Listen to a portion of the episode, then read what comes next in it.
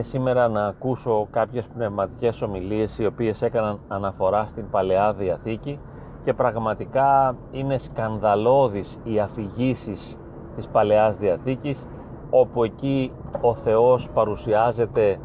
ως εκδικητής ένας Θεός που θέλει να επιβληθεί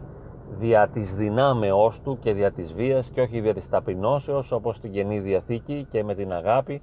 δεν φαίνεται να είναι Θεός αγάπης και ταπείνωσης αλλά ένας Θεός εκδικητής, ένας Θεός δυνάμεως ο οποίος θέλει να επιβληθεί. Και βέβαια εκεί οι πρωταγωνιστές των αφηγήσεων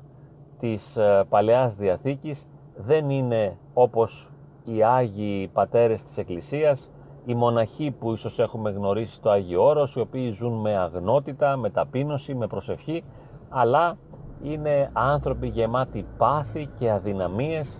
ακόμη και ο Μέγας Δαβίδ συνεχώς κάνει αναφορές στους εχθρούς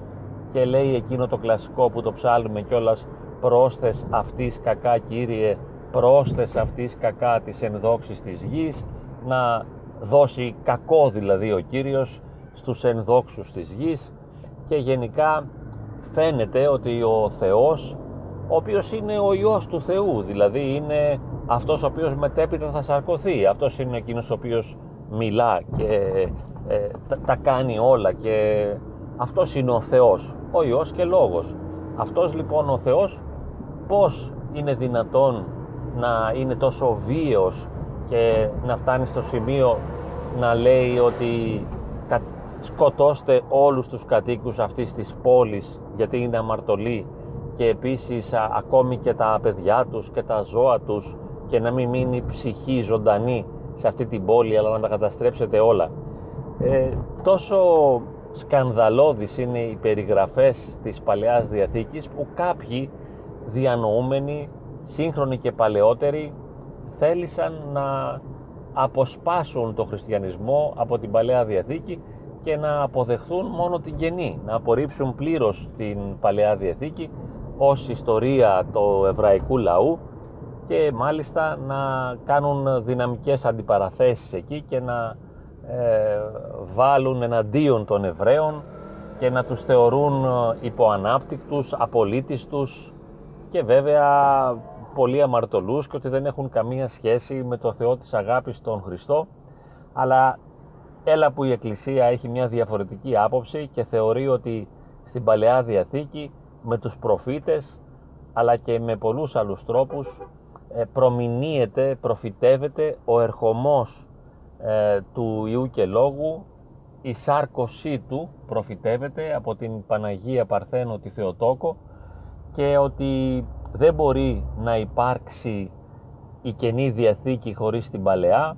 Και ο ίδιος ο Κύριος λέει ότι από τις γραφές δεν μπορεί να πειράξει κανείς να αφαιρέσει να προσθέσει ούτε ένα γιώτα τίποτα δηλαδή, ούτε ένα μικρό τόνο δεν μπορούμε να προσθέσουμε ή να αφαιρέσουμε αλλά οφείλουμε να αποδεχθούμε τη διδασκαλία την ε, αγιογραφική, δηλαδή της Στορά, της Παλαιάς Διαθήκης έτσι όπως είναι χωρίς να την ε, αμφισβητούμε και ότι μέσα εκεί μαρτυρείται η αλήθεια. Βέβαια πολλοί θεολόγοι και μπράβο τους, είναι καταπληκτικοί, προσπαθούν κατά κάποιο τρόπο να εξηγήσουν σε εμάς τους αδαείς ε, πώς ακριβώς συμβαίνει αυτό και πώς προμηνύεται και προφητεύεται ο ερχομός του Ιού και Λόγου στην Παλαιά Διαθήκη αλλά και πώς η Παλαιά Διαθήκη είναι ένα ιερό κείμενο η Τωρά αυτή των Εβραίων είναι ένα ιερό κείμενο με σπουδαία πνευματικά μηνύματα και όντως διασώζουν και το έχω αισθανθεί και εγώ ακούγοντας ομιλίες και διαβάζοντας κείμενα κατορθώνουν πραγματικά να επιχειρηματολογήσουν και να διασώσουν στα μάτια μας αυτές τις απαράδεκτες αφηγήσεις και διατυπώσεις και προτάσεις της Παλαιάς Διαθήκης με πολλούς τρόπους τη διασώζουν, με πολλούς τρόπους τη δικαιολογούν. Για παράδειγμα, ένα επιχείρημα είναι ότι ο Θεός όφιλε να δείξει πρώτα τη δύναμή Του, να δείξει ότι είναι ένας Θεός της δυνάμεως, ότι είναι παντοδύναμος, ώστε μετά με τη σάρκωσή Του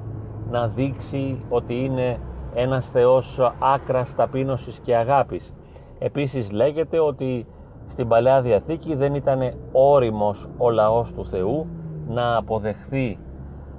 το κήρυγμα το ευαγγελικό, το κήρυγμα της αγάπης και της ταπεινώσεως και λόγω λοιπόν της ανοριμότητας του λαού ο Θεός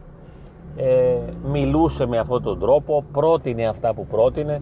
και γι' αυτό το λόγο ήταν ένας Θεός της δυνάμεως, της βίας, της εκδίκησης, της επιβολής λόγω της ανοριμότητος του λαού. Βέβαια πάλι θα μπορούσε κανείς εδώ να αντιτείνει το επιχείρημα ότι ε, τι έχει αλλάξει από τότε μέχρι τώρα, μήπως τώρα ο λαός είναι περισσότερο όριμος. Στην πραγματικότητα θα μπορούσαμε να πούμε ότι πάντα ο λαός δεν είναι έτοιμος να αποδεχθεί τα κηρύγματα και τα μηνύματα της αγάπης και της ταπεινώσεως και αυτό βέβαια είναι αλήθεια. Έχω πάντοτε ο ίδιος ερωτήματα και έχω ένα πρόβλημα με το μυαλό μου ότι δεν μπορώ να βγάλω άκρη μέσα από διανοητικές αναζητήσεις, μέσα από προβληματισμούς, μέσα από τις αμφιβολίες και γι' αυτό ο τρόπος που εισήλθα στην Εκκλησία και πίστεψα στο Θεό, δηλαδή στη φάση εκείνη που στο Άγιο Όρος ε, τον εμπιστεύτηκα και είπα ένα ναι δηλώ σε Αυτόν ώστε να μου αποκαλύψει κάτι από τη δική του αλήθεια. Δεν ήταν ένα, ε, μια διαδικασία γνώσεως δεν προέκυψε δηλαδή ε, αυτή η πρόσκληση στο Θεό αυτή το ναι στο Θεό δεν προέκυψε μέσα από μία γνώση αλλά μέσα από ένα άλμα μέσα από μία διακύβευση από ένα διακινδύνευμα δηλαδή υπαρξιακό όπου εκεί κατά κάποιον τρόπο έκανα το άλμα της κατάργησης των γνωστικών ε, αναγκών μου και όλης αυτής της ε, ανάγκης του εαυτού μου να έχει βεβαιότητες, να γνωρίζει, να ξέρει, να αποδεικνύει ώστε να μπορεί να αποδεχθεί κάτι. Το πέρασμά μου λοιπόν ήταν βιωματικό. Δεν ξέρω αν εγώ προσκάλεσα το Θεό ή ο Θεός προσκάλεσε εμένα ή αν συνέβησαν και τα δύο. Μάλλον τον προσκάλεσα εγώ μέσα από το αδιέξοδό μου και την οδύνη μου και το υπαρξιακό μου κενό και εκείνος ε, έπιασε αυτούς τους κραδασμούς της οδύνης και απάντησε μέσα από μια πρόσκληση αποκαλυπτική ε, όπου μου έδειξε κάποια ψυχία της Θείας Δόξης δηλαδή κάποια ψίχουλα χάριτος εκεί ε, έσταξε ώστε να νιώσω και να αισθανθώ πως υπάρχει κάτι άλλο πέρα και έξω από αυτό που γνωρίζω και πέρα από την αντικειμενική απτή πραγματικότητα. Η μετοχή στη χάρη του λοιπόν ήταν αυτή που ε, με βοήθησε να κάνω το άλμα ή είχα ετοιμαστεί να κάνω το άλμα μέσα από τον πόνο, την οδύνη και το κενό ε, της υπάρξεώς μου και της ζωής μου. Ε, όμως, σε ένα γνωστικό επίπεδο, όπως είπαμε, ε, καταργώ την αναγκαιότητα των αποδείξεων μέσα μου, σε ένα υποκειμενικό επίπεδο και λέω ότι εγώ κάνω το άλμα και παραδίδομαι και εγκαταλείπομαι στην ε, αγιοπατερική διδασκαλία και την αγιογραφική διδασκαλία χωρίς πλέον να θέτω τα ερωτήματα ακριβώς επειδή μου χαρίστηκαν αυτά τα ψίχουλα της χάριτος σε κάποια στιγμή της ζωής μου. Φανταστείτε πόσο πολύτιμος ήταν αυτός ο θησαυρός ώστε να άξιζε αυτή τη θυσία και να μπορεί να με κρατάει ακόμη και τώρα διότι όντως ακόμη και τώρα δεν έχω ανάγκη να αποδείξω αυτό που πιστεύω ούτε και θέλω να βεβαιωθώ δεν με ενδιαφέρει δηλαδή να φτάσω σε γνωσιολογικές βεβαιότητες και να πείσω τον εαυτό μου και τους άλλους ότι αυτό που εμπιστεύομαι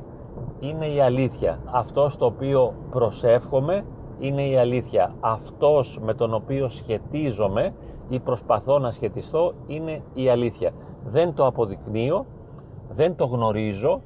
δεν, το, δεν μπορώ να το ε, δείξω και στους άλλους, να τους πείσω ότι έτσι είναι και δεν είναι αλλιώς. Δεν μπορεί να γίνει μέσα από το λόγο, τουλάχιστον στη δική μου την περίπτωση. Υπάρχουν λοιπόν και επιχειρηματολογίες με τις οποίες μπορεί κανείς να υποστηρίξει ε, τις ε, δογματικές διδασκαλίας της Εκκλησίας μπορεί να υποστηρίξει τα δόγματα με λογικά επιχειρήματα επιχειρούν οι Άγιοι Πατέρες και οι σύγχρονοι θεολόγοι με ένα καταπληκτικό τρόπο επιχειρηματολογούν πραγματικά και εκεί μας πείθουν ότι δεν ε, πρόκειται για χαζομάρα, δεν πρόκειται για άγνοια, αλλά κάτι πολύ παραπάνω από τη γνώση κρύβεται μέσα στη δογματική διδασκαλία. Επίσης, όπου υπάρχει απορία στο χώρο της Εκκλησίας και όπου κανείς μπορεί να αγανακτήσει και να πει δεν είναι δυνατόν να συμβαίνει αυτό, δεν ε, είναι δυνατόν αυτή να είναι η διδασκαλία, δεν είναι δυνατόν αυτό να είναι το δόγμα, δεν είναι δυνατόν αυτή να είναι η νηπτική πρόταση της Εκκλησίας, δεν μπορεί ο πνευματικός μου να μου δίνει αυτή τη συμβουλή, δεν είναι... όπου υπάρχει αυτό το δεν είναι δυνατόν, αποκλείεται, πώς μπορεί να συμβαίνει αυτό, πάντα υπάρχουν επιχειρήματα τα οποία μπορούν να υποστηρίξουν και τη διδασκαλία της Εκκλησίας και των Αγίων Πατέρων αλλά και τις απόψεις και τις προτάσεις ε, του πνευματικού μας ο οποίος μας λέει πράγματα που δεν καταλαβαίνουμε. Σε σχέση με την Παλαιά Διαθήκη μπορούμε να υποστηρίξουμε ότι ο Θεός έπρεπε να επιβληθεί δια της δυνάμεώς Του και έπρεπε να δείξει πόσο δυνατός είναι γιατί ήταν οι άνθρωποι τόσο πολύ ε, ταλέποροι τότε που δεν μπορούσαν να καταλάβουν ε, για την αγάπη του Θεού. Ωραία. Είπαμε ότι ούτε εμείς μπορούμε να καταλάβουμε όμως αυτή την αγάπη, ούτε εμείς μπορούμε να καταλάβουμε την ταπείνωση και δεν ξέρω κατά πόσον είμαστε πιο έτοιμοι στην εποχή μας από την εποχή εκείνη τριών χιλιάδων ετών πριν ε, να προσεγγίσουμε το Θεό της αγάπης και της ταπεινώσεως. Όμως μπορούμε να επιχειρηματολογήσουμε αν θέλουμε και να πούμε ναι, ο Θεός πρώτα επιβλήθηκε και μετά ταπεινώθηκε, πρώτα έπρεπε να δείξει τη δύναμή Του και μετά ε, έπρεπε να ταπεινωθεί και πολλά άλλα επιχειρήματα βέβαια όσον αφορά τη δογματική, την ιστορία της Εκκλησίας, ε, να δικαιολογήσουμε παραδείγματος χάρη το πώς και γιατί γκρεμίσαμε τους ναούς ή κάποιους από τους ναούς των αρχαίων Ελλήνων και οικοδομήσαμε εκεί εκκλησίες, να επιχειρηματολογήσουμε και να δικαιολογήσουμε το γεγονός ότι ε, κάποτε στον Παρθενώνα κτίσαμε μια Ορθόδοξη Εκκλησία ε, και πολλά πολλά άλλα και γενικά να μπαίνουμε σε αυτή τη θέση του αμυνόμενου και με ορθολογιστικούς τρόπους και με επιχειρήματα να προσπαθούμε να αποδείξουμε ότι έχουμε δίκαιο ή ότι η Εκκλησία είναι σωστή, η Εκκλησία είναι αληθινή, η Εκκλησία ξέρει. Ε, νομίζω πως ε, δεν το χρειαζόμαστε όλο αυτό. Εκφράζω μια υποκειμενική άποψη ε, η οποία ευσταθεί, αν ευσταθεί παράλληλα με τις προσπάθειες που κάνουν οι θεολόγοι για να υποστηρίξουν και τη δογματική και την ιστορία και να δικαιολογήσουν όλα τα προβλήματα και τις συμπεριφορές ε, των Βυζαντινών αυτοκρατόρων κλπ. Δηλαδή ας τα κάνουν όλα αυτά, δεν λέω καθόλου όχι, θα μου πείτε και τι σημασία έχει τι λες εσύ. Δεν έχει σημασία, αλλά από μόνος μου τα λέω μέσα μου, λέω δεν πειράζει να επιχειρηματολογούν, να λένε ό,τι θέλουν, να έχουν άποψη, να εκφράζονται, να υποστηρίζουν, να θεολογούν, ας κάνουν ό,τι θέλουν. Αλλά εγώ σε ένα προσωπικό επίπεδο, επειδή ε, σε ένα διανοητικό, λογικό επίπεδο είμαι πολύ απαιτητικός και δεν μπορεί να με καλύψει κανένα επιχείρημα εν τέλει, γιατί ο νους μου είναι αβόλευτος και δεν αναπαύεται ποτέ και δεν ησυχάζει και δεν πείθεται, λέω ότι τον καταργώ. Δηλαδή δεν με ενδιαφέρει να το αποδείξω. Δεν χρειάζομαι να πείσω τον εαυτό μου σε ένα λογικό επίπεδο ή να πείσω και τους άλλους. Περισσότερο πλησιάζω το Θεό με ένα άλμα εμπιστοσύνης, με ένα άλμα πίστεως και όχι επειδή πίστηκα με επιχειρηματολογίες και τον πλησιάζω επίσης με βάση την οδύνη και όχι τη λογική γιατί χρειάζομαι την παρουσία του και γιατί με έχει αναπαύσει πολλές φορές γιατί έχει επαληθευθεί η χριστιανική διδασκαλία μέσα μου κατ' επανάληψη. Το έχω δει αυτό και το έχω νιώσει να επαληθεύεται ο Θεός και να διαψεύδομαι χιλιάδες φορές σε καθημερινό επίπεδο. Ε, πολλές φορές προσπάθησα να ζήσω με έναν τρόπο που δεν ε, συμβαδίζει, δεν είναι συμβατός με τη χριστιανική διδασκαλία και πάντα κατέληγα σε εμπειρίες οδύνης και σε αποτυχίες. Μέσα μου πάντα επιβεβαιωνόταν ο Θεός βέβαια ως Θεός της ταπείνωσης και της αγάπης και ο δρόμος βέβαια της ταπείνωσης και της αγάπης πάντα ε, ήταν μια αλήθεια για μένα. Και το κατάλαβα πόσο αλήθεια είναι με το να την αμφισβητώ και με το να την προσβάλλω, με το να απομακρύνομαι. Έτσι πλησιάζω το Θεό μέσα από την απομάκρυνση, διότι καθώς φεύγω από Αυτόν ε, βυθίζομαι στην οδύνη, βυθίζομαι στο σκότος και όταν τον πλησιάζω νιώθω στο βαθμό που είμαι κοντά του σε ένα επίπεδο βιωματικό, υπαρξιακό και πιθανώς οντολογικό νιώθω να αληθεύει και η ύπαρξή μου, να νοηματοδοτείται, να ζωντανεύει και να γίνομαι κι εγώ ίδιος αληθινός. Ενώ όταν κάνω του κεφαλιού μου και αμφιβάλλω βιωματικά και δεν ακολουθώ το θέλημα του Θεού αλλά το δικό μου θέλημα και αυτό το έχω κάνει άπειρες φορές έχω βαρεθεί να το κάνω πάντα κατέληγα σε μια αποτυχία βέβαια ο Θεός πάντα ήταν εκεί στην αποτυχία για να με αγκαλιάσει και πάλι να με, προσβα... να με προσλάβει να με δεχθεί, να με αγαπήσει και πάλι να βάλω μπρος σε μια νέα αρχή. Έτσι αυτή είναι η, η πορεία, αυτός είναι ο τρόπος με τον οποίο προσωπικά σχετίζομαι με το Θεό, δεν είναι ένας, ένας τρόπος γνώσης,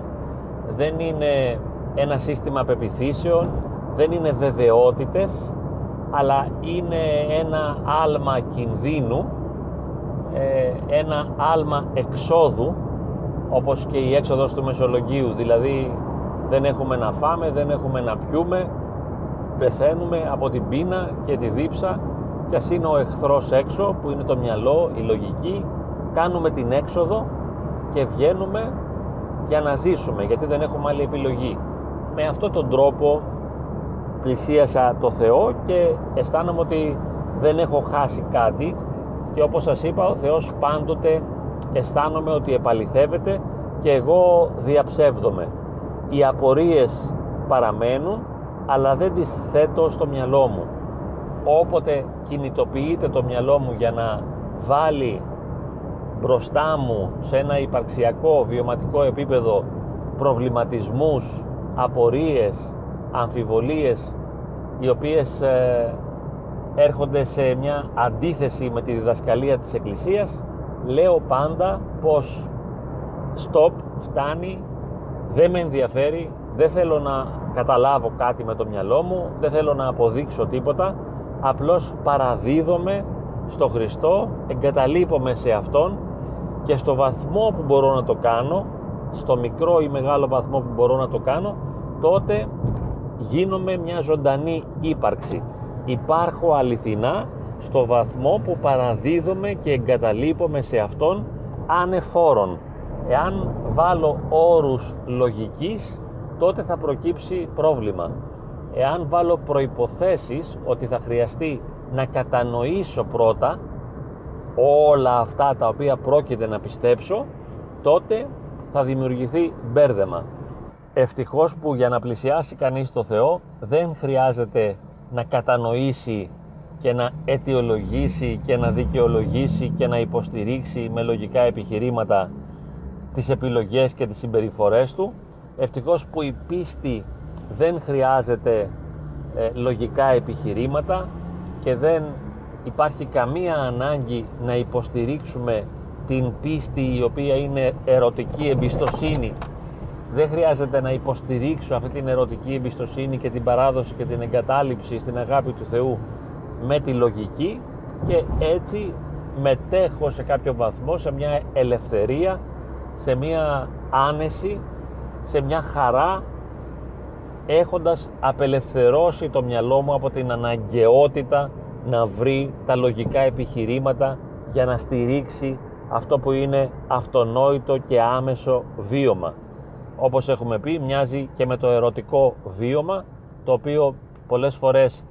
δεν ευσταθεί λογικά, δηλαδή αυτό το οποίο βιώνω ερωτικά δεν ευσταθεί σε ένα λογικό επίπεδο και δεν μπορώ να υποστηρίξω με λογικά επιχειρήματα έναν έρωτα ο οποίος ίσως ε, είναι παράλογος, είναι ανήθικος, ε, δεν με προωθεί, δεν με οικοδομεί, δεν με βοηθά, δεν με υποστηρίζει σε ένα υπαρξιακό επίπεδο, αλλά ο έρωτας υπάρχει και είναι αναμφισβήτητος και με ένα ανάλογο τρόπο αναμφισβήτητη είναι και η ερωτική πίστη, η ερωτική αναφορά στο Θεό, αυτή η σχέση προσωπική μαζί Του, αυτή η βιωματική πάλι με το Θεό, αυτή η παράδοση και η εγκατάλειψη που είπαμε είναι ένα αυθεντικό, βιωματικό, αληθινό γεγονός. Η αληθινότητα του γεγονότος είναι βιωματική και